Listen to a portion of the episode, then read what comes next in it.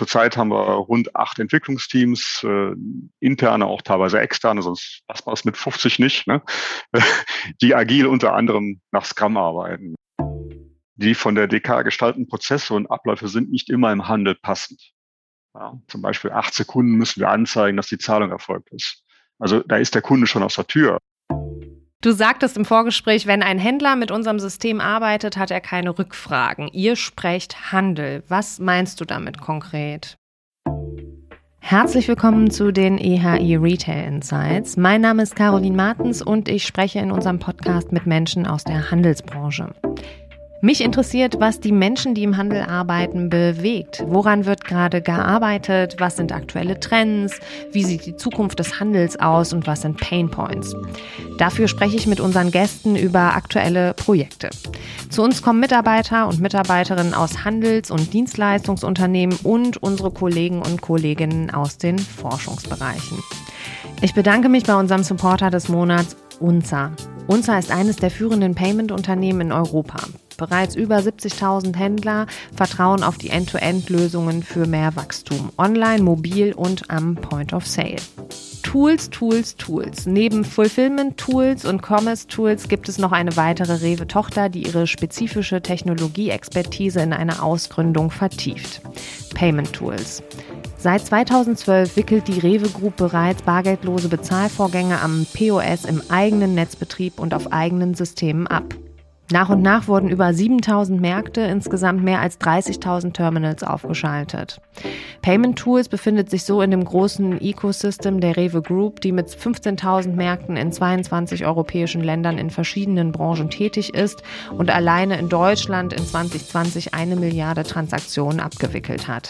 So schien es der strategisch nächste logische Schritt zu sein und Payment Tools ging als Start-up im Mai 2021 an den Markt. Neben Douglas und Otto ist dies der dritte Händler, der mit einer eigenen Payment-Dienstleistungsgesellschaft an den Markt geht. In Folge 2 sprachen wir beispielsweise im Podcast auch mit Lukas Zülke, Head of Corporate Development Payments bei Otto. Überhaupt haben wir das Thema Payment schon oft in diesem Podcast thematisiert, also scrollt einfach mal durch unsere Episoden, falls ihr noch mehr Payment wollt. Wir sind allerdings kein Payment-Podcast und ich keine Payment-Expertin. Ähm, von daher ist diese Folge auch sicher für Menschen interessant, die dieses so relevante Thema noch besser verstehen wollen. Ja, warum hat die Rewe Group eine eigene Payment-Gesellschaft gegründet? Was ist der USP von Payment Tools und wie sieht der Alltag in der Remote Company aus? Über all diese Themen spreche ich mit Ludger Bieberstein, Chief Product Owner and Founder. My Reason for Change, ich möchte die Welt des Payments verändern. Ein Zitat aus seinem LinkedIn-Account. Ludger, ein Kölsche Jung, wie wir in Köln zu Kölnern sagen, los geht's. Hallo Ludka, herzlich willkommen bei den EHI Retail Insights. Ja, hallo Caro, vielen Dank, dass ich hier sein darf. Bevor wir in den Deep Retail Talk einsteigen, habe ich ein paar Satzanfänge mitgebracht, damit wir dich in aller Kürze ein bisschen besser kennenlernen können. Ähm, genau, und ich freue mich, wenn du die vervollständigst. Ähm, Eishockey bedeutet für mich Spaß, Leidenschaft und Bewunderung des Teamspiels. Ja, ich glaube, du bist total der Fan und gehst auch hier ins äh, ins Stadion in Köln, oder? Ja, natürlich. Und freue mich, dass wir jetzt die Pre-Playoffs erreicht haben. Okay, mega. Wenn Geld für ein Geburtstagsgeschenk über PayPal gesammelt wird. Ja, dann gehe ich zu einer Kollegin oder Kollegen und gebe dem Bargeld. Oder beweise es auf ein Girokonto. Ja, that makes two of us, muss ich gestehen. Äh, ich habe auch immer noch kein PayPal-Konto. Ähm, hab das jetzt aber eigentlich mal vor, das zu machen. ähm, remote eine Firma gründen ist auf jeden Fall aufregend und hat mich definitiv überzeugt, dass Homeoffice wirklich funktioniert. Ja, total spannend. Wir kommen ja später auch nochmal äh, auf äh, das Thema zurück. Ähm, auf jeden Fall super interessant, eine Firma zu gründen, remote. 2012 waren wir drei Leute, im Mai 2021 fünf und heute sind wir. Ja, mehr als 50 und die 100 wollen wir erreichen. Ja, unglaublich. Also unglaublich schnell gewachsen. Gründonnerstag ist für mich der spannendste Tag im Jahr. Und wir wetten intern auf die Rekordzahlen der, der, unserer Transaktionen. Ja, also das ist für euch der transaktionsstärkste äh, Tag im Jahr in ja, der Regel, im, oder? Genau, im Lebensmitteleinzelhandel definitiv. Äh, das ist besser als Weihnachten. Ludka, wenn wir jetzt bei Sendung mit der Maus wären, wie würde uns Christoph Biemann, das war der Moderator, als ich Sendung mit der Maus früher geguckt habe, erklären, äh, was ein Netzbetreiber macht? Ja, mir hieß der, glaube ich, Armin. Äh,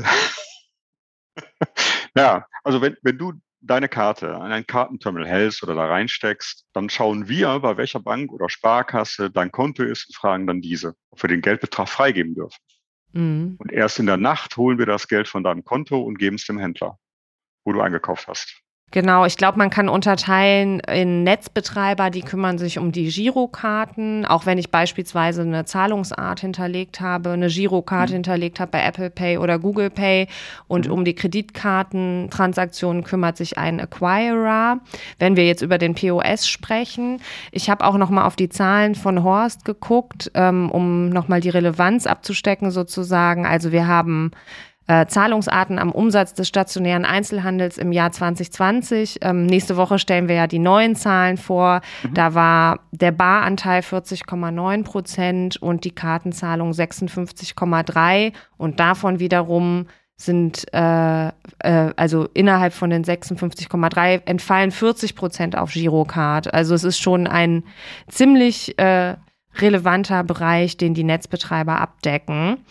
Was ist denn der Vorteil, wenn man einen eigenen Netzbetrieb als Händler hat? Warum habt ihr euch 2012 dafür entschieden? Seitdem macht ihr das ja. Auf jeden Fall Datenhoheit. Also das war ein, der, der wesentliche Punkt, warum wir das gemacht haben. Und im Jahre 2010 gab es einen Datenskandal im Netzbetreiber und das war definitiv der Auslöser, äh, einen eigenen Netzbetrieb zu haben. Ähm, ja, ab einer gewissen Transaktionszahl, also wenn man bestimmte Schwellen erreicht, äh, dann kann man auch Kosten, natürlich Kosten senken. Aber die wichtigste Grund ist eben die Datenhoheit. Mhm. Und äh, jetzt bist du Chief Product Owner und Founder von Payment Tools. Ähm, vielleicht kannst du uns kurz einen Einblick geben, was, ähm, ja, was deine Stelle so umfasst, was du für Aufgaben auf dem Zettel hast sozusagen. Ja, als CPO verantworte ich in erster Linie die Produkte rund um den Zahlungsverkehr.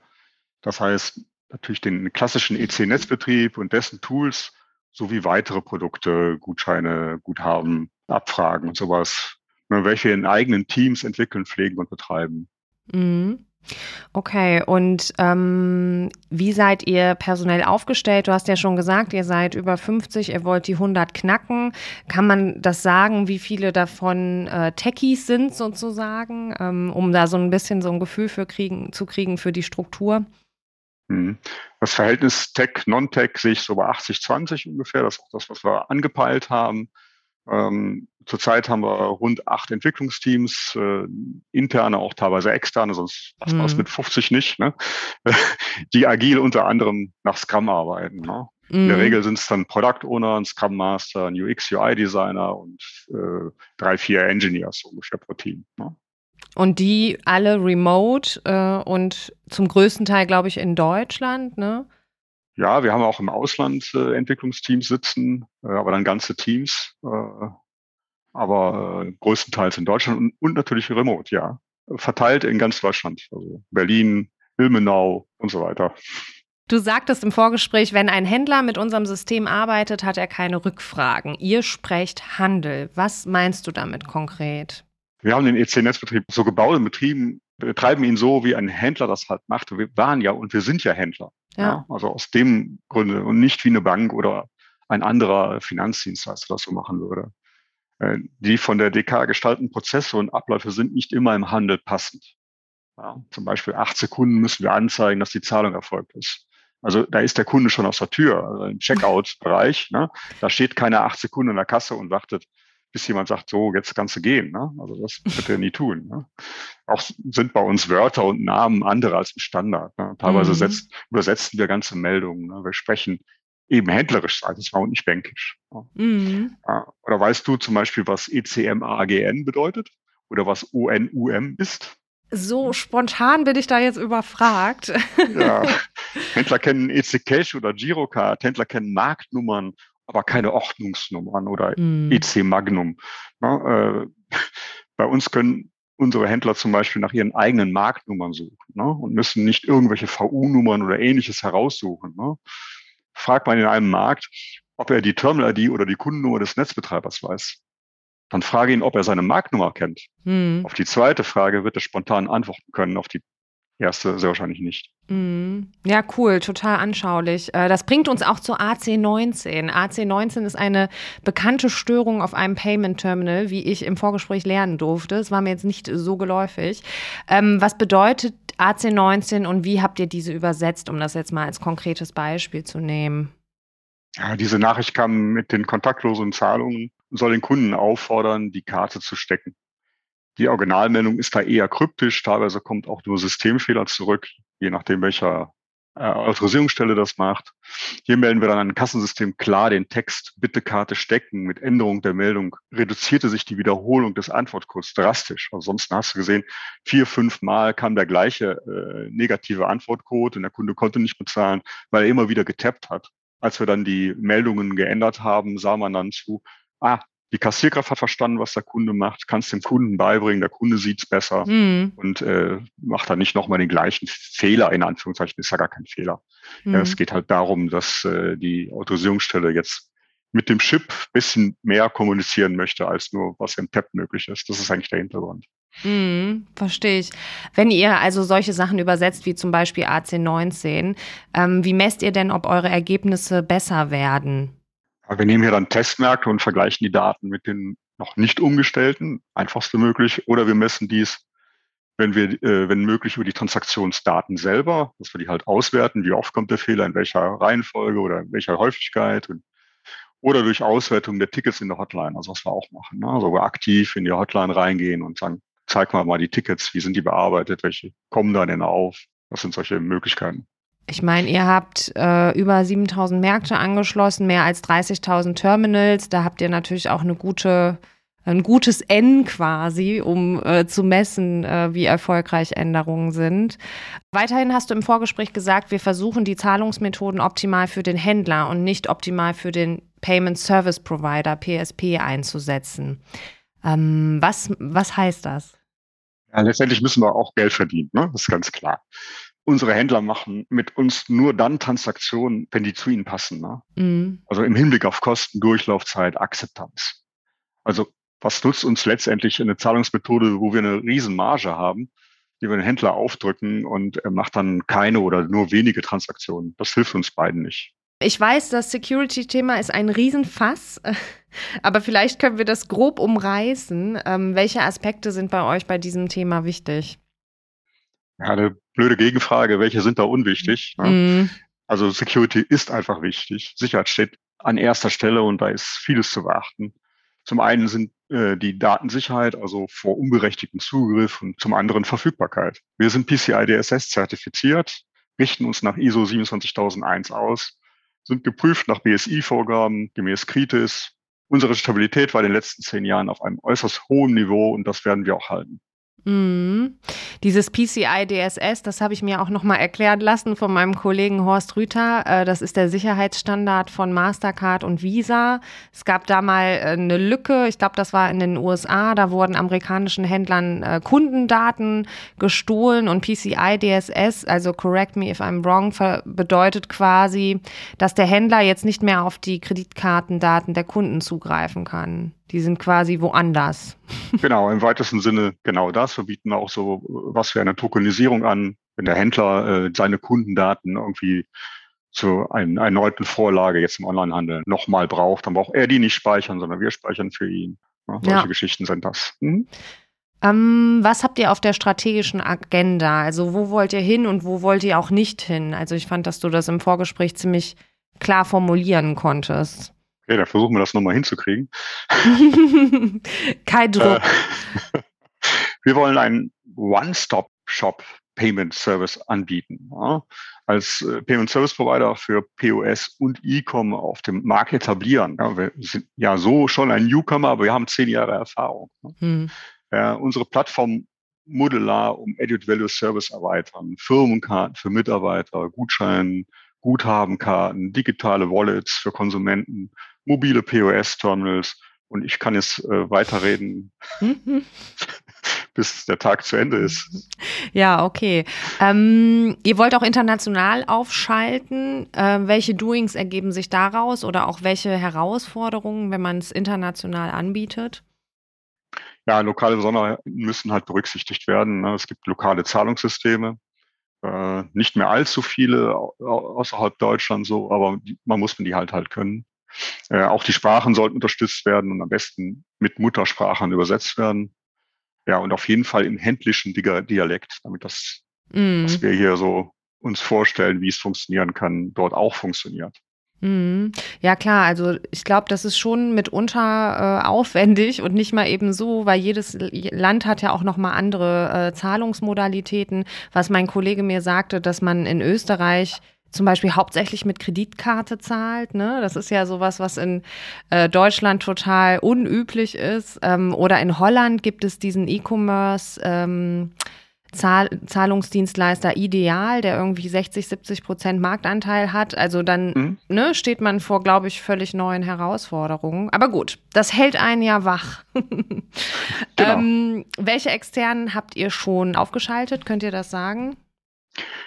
Wir haben sowohl Douglas als auch Christ als Kunden gewonnen und freuen uns mhm. über eine gute Nachfrage. Mhm. Des Weiteren haben wir mit Partnern gemeinsam einen oder anderen kleinere Händlern auf unserem Netz. Mhm, Aber dann halt okay. mit Partnern, nicht direkt. Ihr habt eine absolute POS-Expertise. Wie schaut es bei den E-Commerce-Anbindungen aus? Also macht ihr bei Douglas zum Beispiel auch äh, den E-Com-Bereich? Zurzeit nicht. Äh, mhm. War jetzt nur ähm, stationär ausgeschrieben, aber mit Hinblick auf E-Commerce. Mhm. Aber ja, wir haben auch eine E-Com, eine hohe Expertise. Mhm. Wir, ich sag mal, die Rewe, ne, betreiben mehrere Online-Shops und bauen Klar. nun ein Zahlungssystem mit diesem Know-how gemeinsam auf.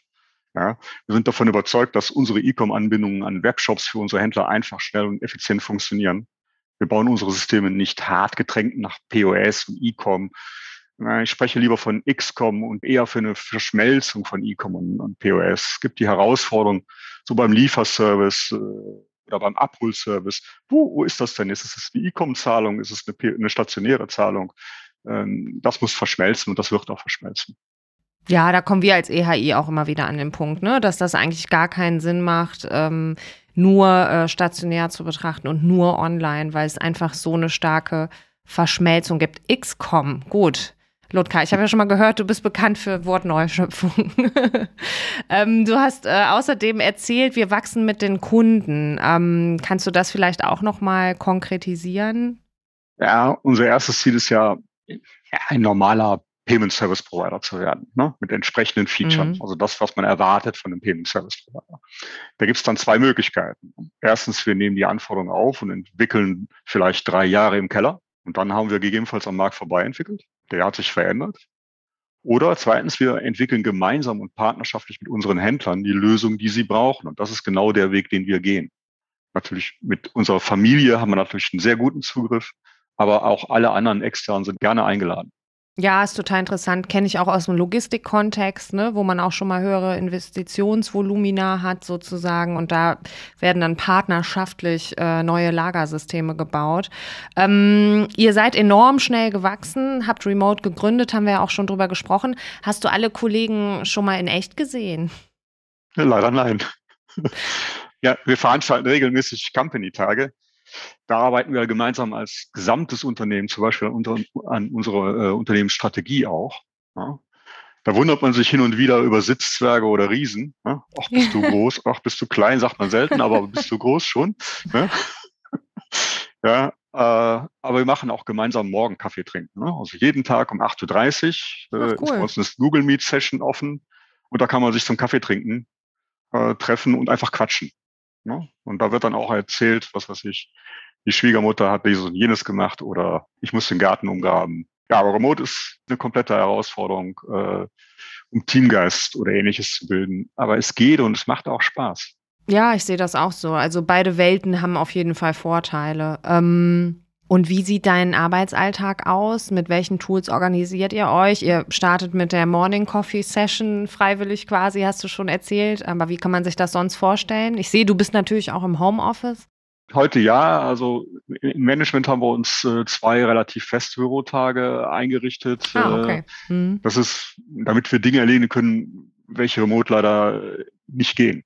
Die gibt's mhm. eben noch. Ne? Also mhm. es, zum Beispiel bestehen einige Partner, Kunden oder Organisationen, Organisationen vor allen Dingen, noch auf Papier und mit manueller Unterschrift. Und das ist dann remote doch schwierig, ne? also wenn man sonst Sachen hat. Ja, und so manches bestrücht sich auch besser, wenn man die Dynamik im Raum wahrnehmen kann. Aber ansonsten, wir nutzen zum Beispiel Slack als Chat-Tool und Miro als Whiteboard. Des Weiteren nutzen wir alle Google-Tools. Äh, ja, die Zusammenarbeit funktioniert damit sehr gut. Ihr seid ja schon seit 2012 äh, Netzbetreiber intern sozusagen und 21 habt ihr dann ausgegründet, wenn man das so nennen kann. Ähm, ja, habt ihr Startup-Feeling? Also die Frage ist einfach, wir haben definitiv ein Startup-Feeling. Mhm. Das haben wir hingekriegt. Und naja, 2012 war das irgendwie kein Startup. Ja. Mhm. Da wurde der EC-Netzbetrieb auf die vorhandenen Abteilungen verteilt und die Rewe Group Card Service GmbH war, war nur Papier. Ja also ohne Menschen. Und jetzt sind wir ein dynamisches, stark wachsendes Unternehmen. Wir haben alle Funktionen im direkten Zugriff, ohne Grenzen mhm. von Abteilungen und deren Hierarchien. Wir verstehen uns als Netzwerkorganisation. Wir haben Unternehmensziele und keine individuellen Zielvereinbarungen. Mhm. somit kann jeder mit seinem Anliegen zu jedem gehen, ohne das Risiko zu haben, dass der andere ein störendes Ziel verfolgt. Alle haben letztendlich die gleichen Ziele. Und alle tun das, um diese Ziele gemeinsam zu erreichen. Das finde ich einfach super. Mhm. Ja, sehr cool. Ich persönlich finde es ja auch äh, immer total cool und inspirierend, neue Sachen aufzubauen. Ich meine, wir haben das ja hier im Lab auch gemacht äh, mit dem Podcast und unserer Weiterbildung. Ähm, aber manchmal wünschte ich mir, ich äh, hätte nicht diese Idee gehabt und äh, würde äh, so ganz standardmäßig jeden Morgen ins Büro gehen, genau äh, wissen, was zu tun ist, würde an Prozessen arbeiten, die es schon ganz lange gibt und ich kann nichts falsch machen und um 17 Uhr lasse ich den Stift fallen. Ähm, stresst dich Innovation? Wie kann Innovation stressen? Das ist der Puls des Lebens. Meine jetzt 40 Jahre im Berufsleben als Ausbildung mit eingerechnet, waren ein Suchen nach Innovation. Und wenn du meinen Lebenslauf siehst, dann wirst du das erkennen. Okay, sehr, sehr cool, sehr beeindruckend. Ähm, und ich muss das noch fragen, auf eurer Webseite sind total viele Babys zu sehen. Also Mitarbeitende äh, von Payment Tools mit Babys. Sind oft äh, bei euch Babys in Videokonferenzen? Und an, ja. Auch andere Altersgruppen. Ne? Ist immer schön seltenst störend. Ne? Dank der Möglichkeit, remote zu arbeiten, kann auch die geschlossene Kita oder ähnliche Schwierigkeit leicht überwunden werden.